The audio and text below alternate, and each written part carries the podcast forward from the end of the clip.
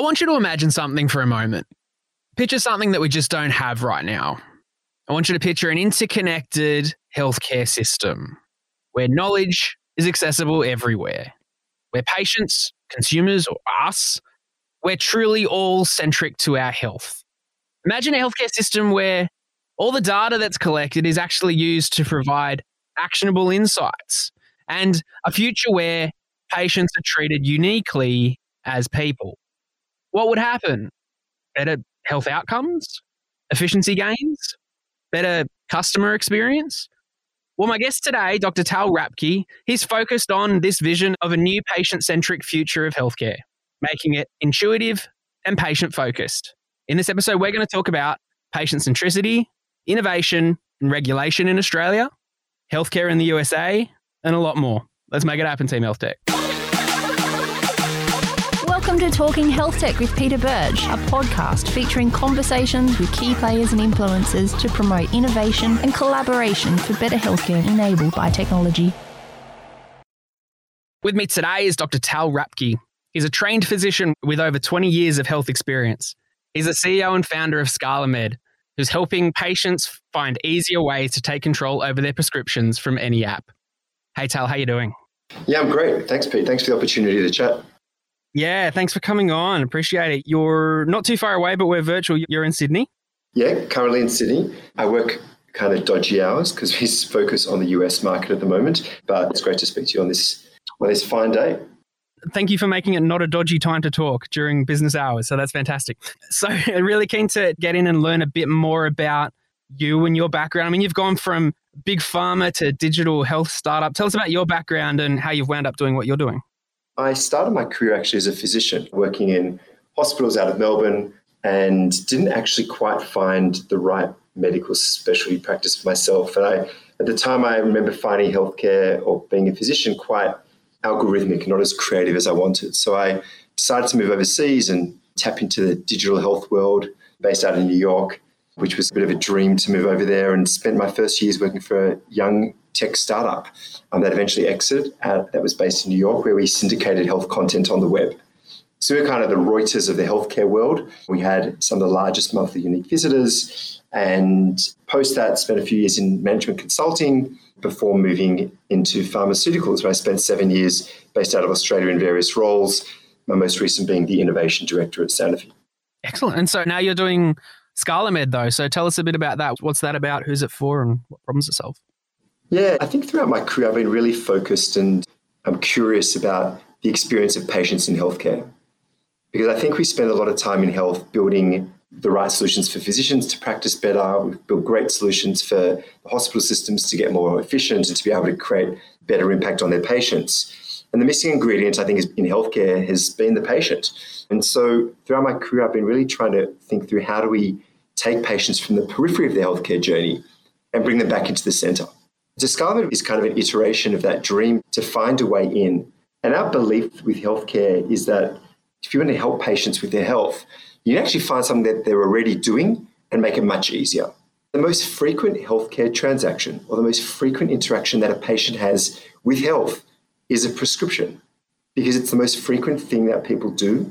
You know, patients on average see a doctor two and a half times a year but they deal with their prescriptions 18 times a year. So it's just a frequent thing that we have to do. And currently, it just involves going to a pharmacy, involves hassling your doctor for new repeats. And so we thought there's a better way to do this, and that's essentially ScalaMed. We actually are not currently majorly focused on the Australian market for some regulatory reasons, although that is changing. And with really the business being focused on the US. And so I guess our business is there. There are 318,000 healthcare apps on the App Store in the US, which is a revolting number. And for the most part, those companies are really struggling to engage patients. And so ScalaMed is essentially a way for any doctor to send a prescription electronically to a patient's phone, where we make a prescription smart with pricing, price comparisons, alerts, warning, education, essentially layering the prescription in all the tools that a patient requires to make a wise medication decision. And then from the patient's phone, they can send it to any pharmacy they want across the US market. We actually license our platform as an embeddable API or embeddable web based interface that can actually sit inside any third party app. So if you think about it like Google Maps, Google Maps sits in hundreds and hundreds of your apps on the phone. ScalaMed, similarly, is a prescription management tool that can sit inside any app. Think about it sitting inside the Medibank private app or inside your um, hospital app or inside your doctor's practices app so that patients can actually access their prescriptions inside these companies' digital orbit. And while they're there, it offers our customers the opportunity to support them, to nudge them, to educate them, to offer them additional services, but essentially to be able to support them to drive towards a better health outcome. Very cool. And so you mentioned that you're focused mostly on the US because of some regulatory reasons in Australia that are changing. Tell us a little bit more about that and those differences for those that aren't fully across that. When we started ScalaMed, I actually started ScalaMed while on sabbatical, um, actually based in Israel. And it was an eye opener. So when I was actually the innovation at Sanofi in Australia, I also came across this a lot where the US market is about 50 times larger than the Australian market. And so even though healthcare tends to be quite regional in its practice, especially when you're thinking digital, if you compare a company that's based in Australia, just focusing on the Australian market versus one in the US, in the US, their marketing budget or your budget is 50 times larger because that's the size of the market. And so we always knew that if you want to create a successful digital health company, the US is 52% of the global healthcare market. Simply, it's just a, a very large market. In Australia, there are limits. There's two to three, maybe four or five practice software. In the US, there's probably 100. In Australia, in every city, there's two or three, or maybe four or five major hospital systems. In the US, again, you take that and you just multiply it by the factor of the country. So we started in Australia and actually came up quickly against the regulations that were government. At the time, we wanted to move towards a digital prescription in Australia. And back in 2017, the regulations still required all prescriptions to be on paper. COVID saw a quick adjustment to that, but we at the time in 2017 18 put in a number of requests to be able to run some clinical trials that we actually had ethics approval for. And we just kept coming up against the big fat no, not interested in innovation in this space. And so, frustratingly, we realized if we really wanted to make this happen, we had to take it across the US market. We were initially based at the Texas Medical Center out of Houston. Now I've got a partnership with the Mayo Clinic. So, I've started to move through various healthcare systems in the US, which has been yeah, a super exciting journey. Yeah. And what about because we've got a lot of Australian health tech founders here operating and would picture maybe establishing themselves in Australia first, and then if they ever wanted to scale globally, they'd go to the US. But is there a future for a health tech company that just wanted to remain in Australia and operate within our? There's some fabulous examples of successful companies in Australia, and they're doing an amazing job. So, big respect to them. I just think there are also many digital health companies that can make an okay business here, but to really make a growth business, you've really got to be focused overseas. And it doesn't have to be the US market. There's Asia at our front door. There's a lot of opportunities globally. It's just the size of the market beyond our doorstep is really immense. And I think we also get a little bit lulled because Australia, we think, oh, it's kind of big, but it's sometimes just not big enough. When you do the math on creating a business here, it's sometimes just hard to make it a true success. I do believe that any successful company, it's great to make Australia a great test ground there's amazing innovative minds here. It's a great ecosystem. There's a, lot of incredibly intelligent people. But the plans of any good startup, I believe, if you really want to scale, um, must include some overseas plans as quickly as possible. I'm interested on that point too around regulation. For those that have checked out the show for a while, they know my stance around the need for Australia to have a better approach to innovation and the fact that we've got that in between size of a country, like you say, where we're kind of big, but we're not quite big, but we're also very good at creating the innovation at a very early stage, but then often you find that middle bit where it's about commercializing and scaling. It's not so much about the individuals or the founders not having the capability or the people or whatever to be able to do it. It's the regulatory frameworks or the barriers and the red flags get thrown up. So, from your perspective, would ScalaMed have been more Australian focused if those kind of issues of regulatory that you faced back in 2017 have not been around? Or do you think that then now with COVID creating some of these openings, that that would bring you to be more Australian focused, or are you just continuing on this path? Yeah, look, it's a good question. Hindsight's always a wonderful thing, but I think the right decision for us has always been to go to the US market. I think it would have been awesome to have been able to succeed also in Australia, but regulations just kept coming up against us, and the timelines for things that were meant to happen were over 12 to 18 months delayed here, and that just would have put our business at risk. There are many examples of startups who the regulations do tend to change at various times, and, and a couple of startups whose regulatory change in healthcare simply meant the end of their business. So I think it's just something that we all need to be careful of. I think regulations are good. I actually love regulations in healthcare. They're actually a nice barrier for entry. It makes others scared of the area. And I think if you can work through them appropriately, I think it's great. I think the bigger problem here is we have government as the major payer in many parts of the healthcare universe, and they're just slow. We had an experience where we actually went to pitch to New South Wales Health. And at the time, we were part of an IBM acceleration program where they support startups. And I said to these New South Wales Health in this meeting, here's us, and we've also got this partner IBM at the time, and they're like, oh, great. Well, we can't really work with you because you're the startup. But if, if you come back with IBM, we will be able to do business. And we've actually heard a couple of examples like this where the contract eventually falls to the people who are actually doing the work, the startup, or the emerging company. And yet you need to be big brothered in by a large corporate.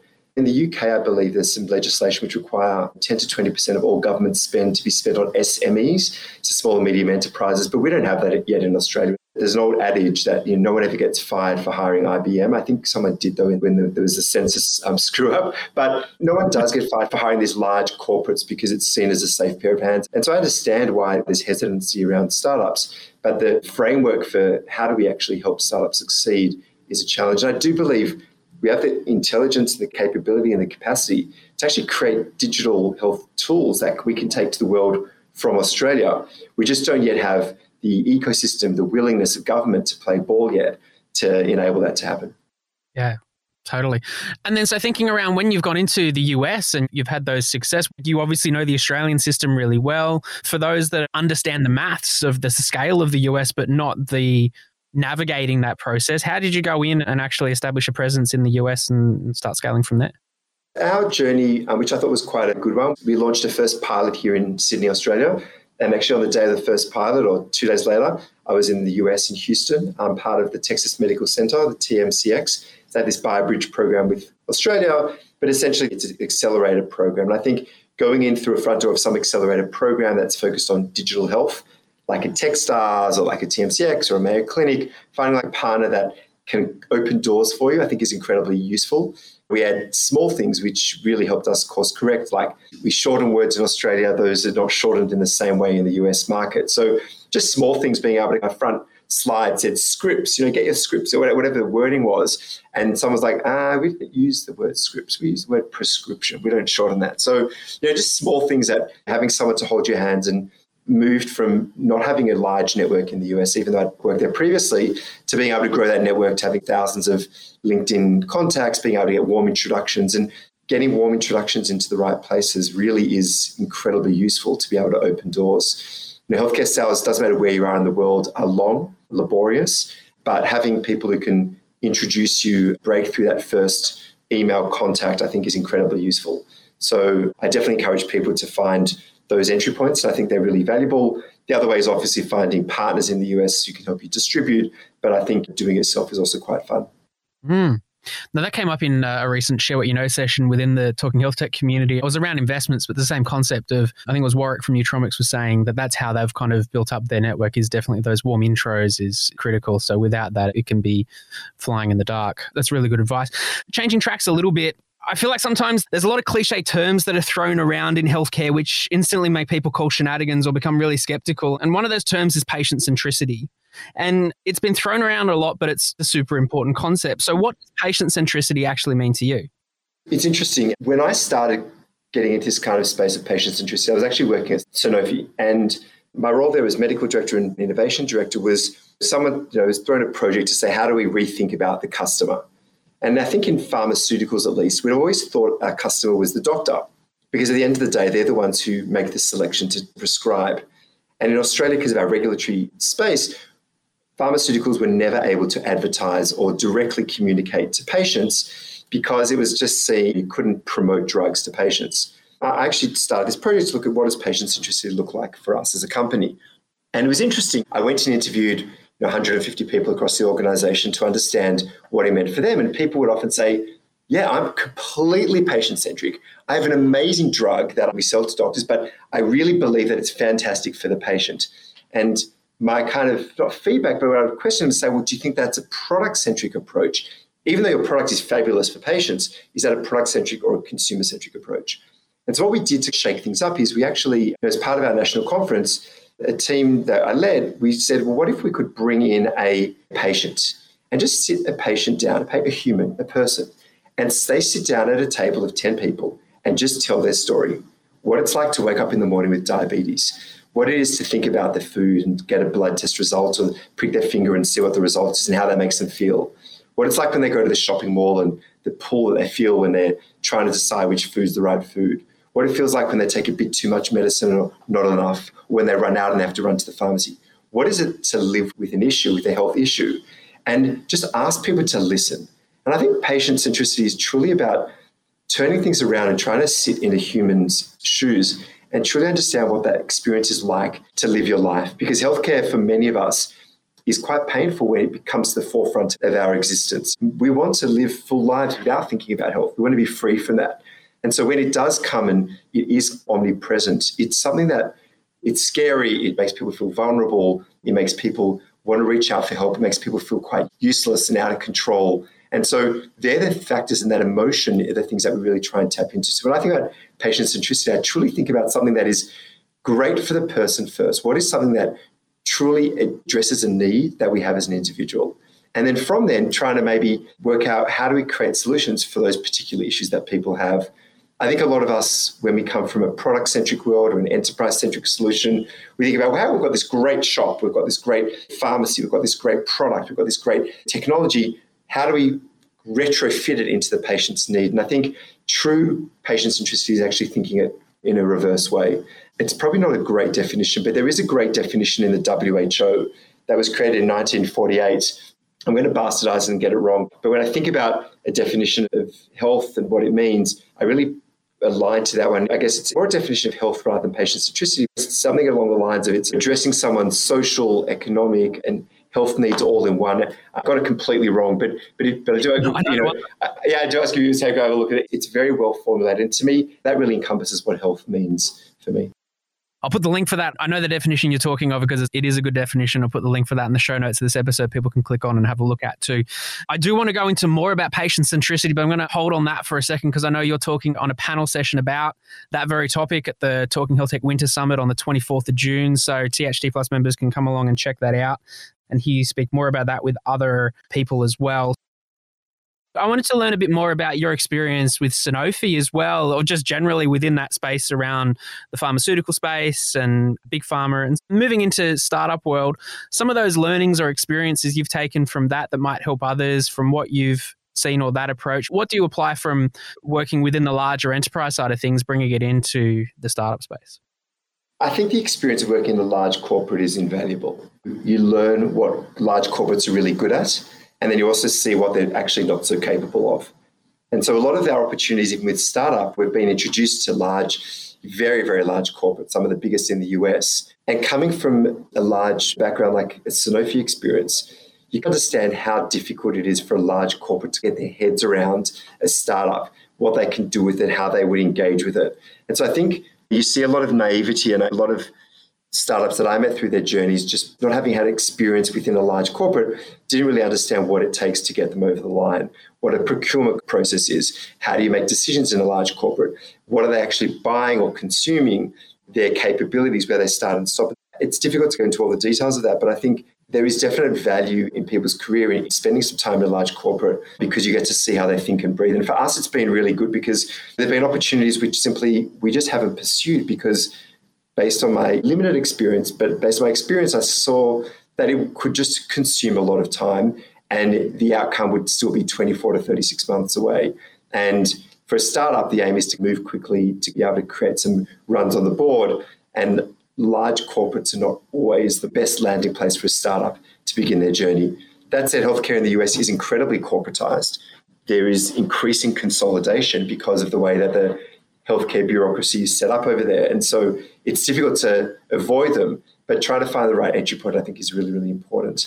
My time at Sanofi was great. I mean, I love the opportunity to work on global projects, work on projects across Asia, France, Europe, the US, And so being part of a large organization gives you really access to the globe, create an incredible network for me personally of some amazing individuals who stayed at Sanofi or gone on to other large companies or even startups. And so it was a great stepping stone for the more commercial part of my career coming from larger organizations myself into startup world and speaking to people early in their careers or actually at any point in their career to be honest where they certainly feel passionate about creating something themselves or being part of something fast moving, but an opportunity comes up to work within a larger organization and they wonder whether that would take them on the wrong path or not be as fulfilling. But the amount of learnings and experiences and network, like you say, can be invaluable from that. So it's definitely a piece of the puzzle that needs to be filled for everyone at some point, I think. I will put one proviso on that. Today, I probably won't be hiring anyone from a large corporate because I do believe that who's only been working at a large company because there's something about the requirement for a startup that to roll up your sleeves and dig really, really deep into the detail and to getting stuff done in a way that large companies simply just cannot move. And some of the skill set of that kind of that mongrel, or that kind of streetwise smart of being able to push hard, take shortcuts, do things that a large corporate could not do because of their regulatory and, and structure, I think we can do in startup land. And we can ask for forgiveness, not permission. It's a much more difficult to do that in a large corporate. And I think some people come out of large companies have spent, especially as they come up, go up the corporate ladder, they increasingly spend more and more of their time internally focused on pitches, on getting budgets, etc., rather than on actually creating value. And clearly it creates value, but it's definitely more internally focused. And I think for a startup that is only externally focused, that is all about how do you create magic and value in the marketplace. People who come from large corporates, I feel like they've lost some of that skill set to get stuff done. So I just encourage people to think about how to gain those skills again because they're latent, but they do need to get reestablished to be successful in a startup. I'm so glad you raised that. That's such a valid point and something I've experienced as well in my own recruiting experiences within startup or with those that are only focused on have only had experience in enterprise land. So thank you for raising that. Hey, it would be remiss of me not to bring up something that hasn't come up at all in this conversation yet, but in speaking with you, Tal, and that's blockchain. You were the founder of the Australian Healthcare and Blockchain Group. Tell us a bit more about that firstly. Yeah, so when I started ScalaMed, I actually became really fascinated at the time with blockchain. And so ScalaMed actually started as a blockchain company where we actually took prescriptions, we put them on the blockchain in the earlier days of blockchain back in 2017, and we utilized that as a secure way to be able to transmit a unique prescription that could not be copied, could not be counterfeited. There was only one of that existed, and it could be sent directly from any doctor to a patient on their phone with a incredible security and inability to be able to take a digital prescription and send it twice. So if you think about if a doctor sends you, as we did during COVID, a PDF of a prescription, in theory, you can take that PDF and make a thousand copies of it, and no one's none the wiser. And you can go and pick up that prescription at a thousand different pharmacies, and that's potentially dangerous, or you can have issues with that. So, with Scala, initially, we started with this idea of what if you could create a, a unique digital asset, which is kind of what blockchain solves the problem for. Transmit that to a patient, enable them to hold it, and then enable them to send that on to a pharmacy. And everyone along that chain knows there was only one prescription ever. And on the back of that, became really fascinated with the idea that blockchain is a really interesting solution for many, many problems in society and could potentially be leveraged in many parts of healthcare. So I started a blockchain healthcare group. We probably had a few thousand people came through our monthly meetings, and it was a chance for us to create a bit of noise around ScalaMed and a bit of thought leadership in this space, and also a chance to really meet some amazing developers and amazing people doing some really cool things in the blockchain space. As ScalaMed got more and more busy and we headed in a slightly different direction without the technology, I entered that particular group, but others have taken on the lead and continued going down that path, which is great. In terms of blockchain healthcare, which I think is probably what you're going to get into next, is you know, yeah, what is the future for blockchain healthcare? And I think at the end of the day, blockchain is like any other technology. I liken it to sort of there's a hammer and a screw, right? So if you've got a screw to put into the wall, a hammer is the wrong tool for it. You need a screwdriver. And so at the end of the day, the question is what's the problem that you're trying to solve? And if the problem that you're trying to solve requires some form of authentication, some form of anonymity potentially, some form of unique digital assets that need to be moved across, then potentially blockchain could play a really, really amazing role for that. And if not, then just being a blockchain company by itself doesn't actually bring a lot of value. One of the things that we found is we had this blockchain solution and when we went out to the market and said, look, we have not just normal security, but this amazing extra layer of security. We found that people were like, eh, I kind of trust your old security because that's how everything else in healthcare is. And so we recognized that what we thought was a value add and helping solve a problem wasn't necessarily something that people were prepared to pay for. And therefore, even though we have it built and we can bring it to life when necessary, it's not something that we've necessarily pushed hard in the market because it didn't create the value or solve a problem for our customers that they wanted solving. And so I think I'd encourage anyone they think about any solution that these technologies are phenomenal. They're going to be I truly bullish on blockchain. I think it's going to be the future. But I'm also conscious that you've got to find the right use case for the right problem. And if a centralized database can work just as effectively, then potentially that might be the way to go. It's often cheaper and it's often more scalable than blockchain, which is still a toddler. If you think about it in its maturity of years, it's no longer a baby, it's probably still a toddler, but it's still banging into things and walking a little bit clumsily. We're not yet a teenager, we're not yet really ready for every part of it to be mainstream. And I think healthcare clearly is going to be a slow adopter of this technology rather than some of the first ones to want to move in this space. And me as certainly an interested enthusiast, by far any kind of expert on the topic. But when I think about blockchain in healthcare, there's two aspects that come to mind immediately. One around the security aspect of it, the benefit that that might bring for those. But you raised a very valid point around there's a lot of security already around healthcare, which is generally well accepted. Then there's the other side of things, which is the concept of interoperability and the whole issue around information not being easily consumed by different systems and everything. Does blockchain ever play a piece in solving some of those issues around interoperability in healthcare, do you think?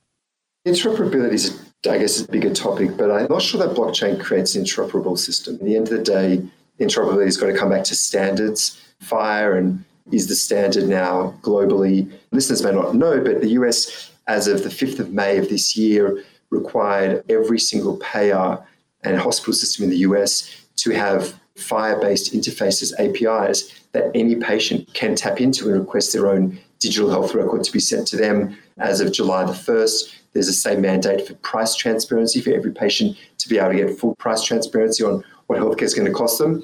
And the standard has been FHIR. And the mandates around that are fantastic for all his flaws. Trump in healthcare, I think, did a fantastic job, not in the COVID side of things, but definitely in the interoperability, in the incentives, and in the penalties for organizations who have not opened up their systems. So your Epics, your Cerners, every single system in the US has now API endpoints and will be penalized if patients get that. And our belief, which is where we came from ScalaMed, is you know, the only person in common at the GP, the pharmacy, the specialist, the hospital is the patient.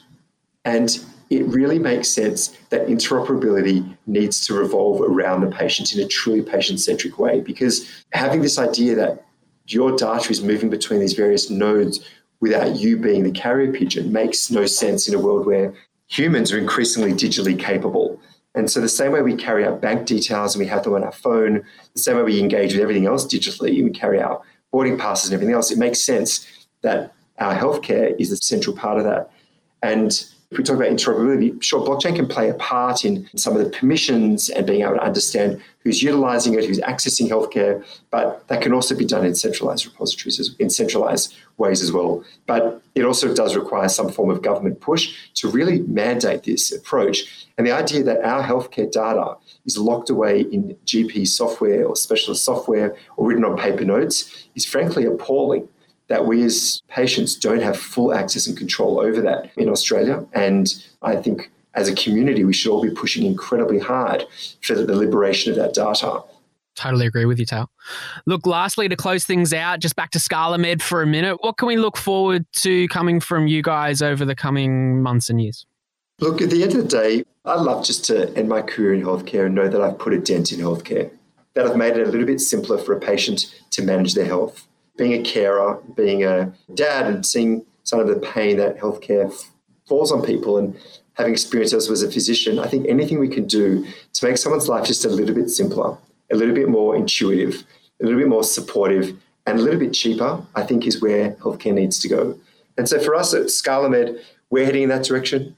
We would love to be able to make a huge impact in healthcare around the world. We'd love to have an impact here in Australia. And we're starting some conversations with some partners here as well to explore what that would look like. And we really believe that if you can harness a prescription effectively and you can actually put a prescription on a patient's phone, you create a really interesting gateway or access point to be able to support a patient in the most frequent thing that they do in healthcare. And for us, that entry point is just the entry point. We want to be able to affect every part of a patient's life and truly be able to support people to live more fulfilling lives where healthcare is something that they do, but doesn't have to be a big part of the journey and every day. And so, yeah, if I can go and look back on my career and say that, wow, look at that dent that we put in healthcare. Look at what we did to make it a little bit more patient centric, um, a little bit more, a little bit smarter. I think I'll be proud of my journey. That's a great vision, Tal. Thank you so much for sharing. And the conversation today has been amazing. I really appreciate your time in going through so many different topics and themes. And looking forward to hearing from you more at the Winter Summit on the 24th of June. And people can check out the show notes and the website for details about that, as well as everything that we've talked about the resources and information about ScalaMed uh, on the Talking Health Tech website and within the show notes of this episode. So, Tal, I really appreciate your time. Thank you so much for joining. Pete, thank you so much. Thanks for the time. Thank you, everyone. For listening to the show. Check out talkinghealthtech.com to connect with other people in our community and to learn more about the Australian health tech industry. Also, make sure you hit subscribe on your favourite podcast player so you don't miss an episode, and share this episode with a few people who need to hear it.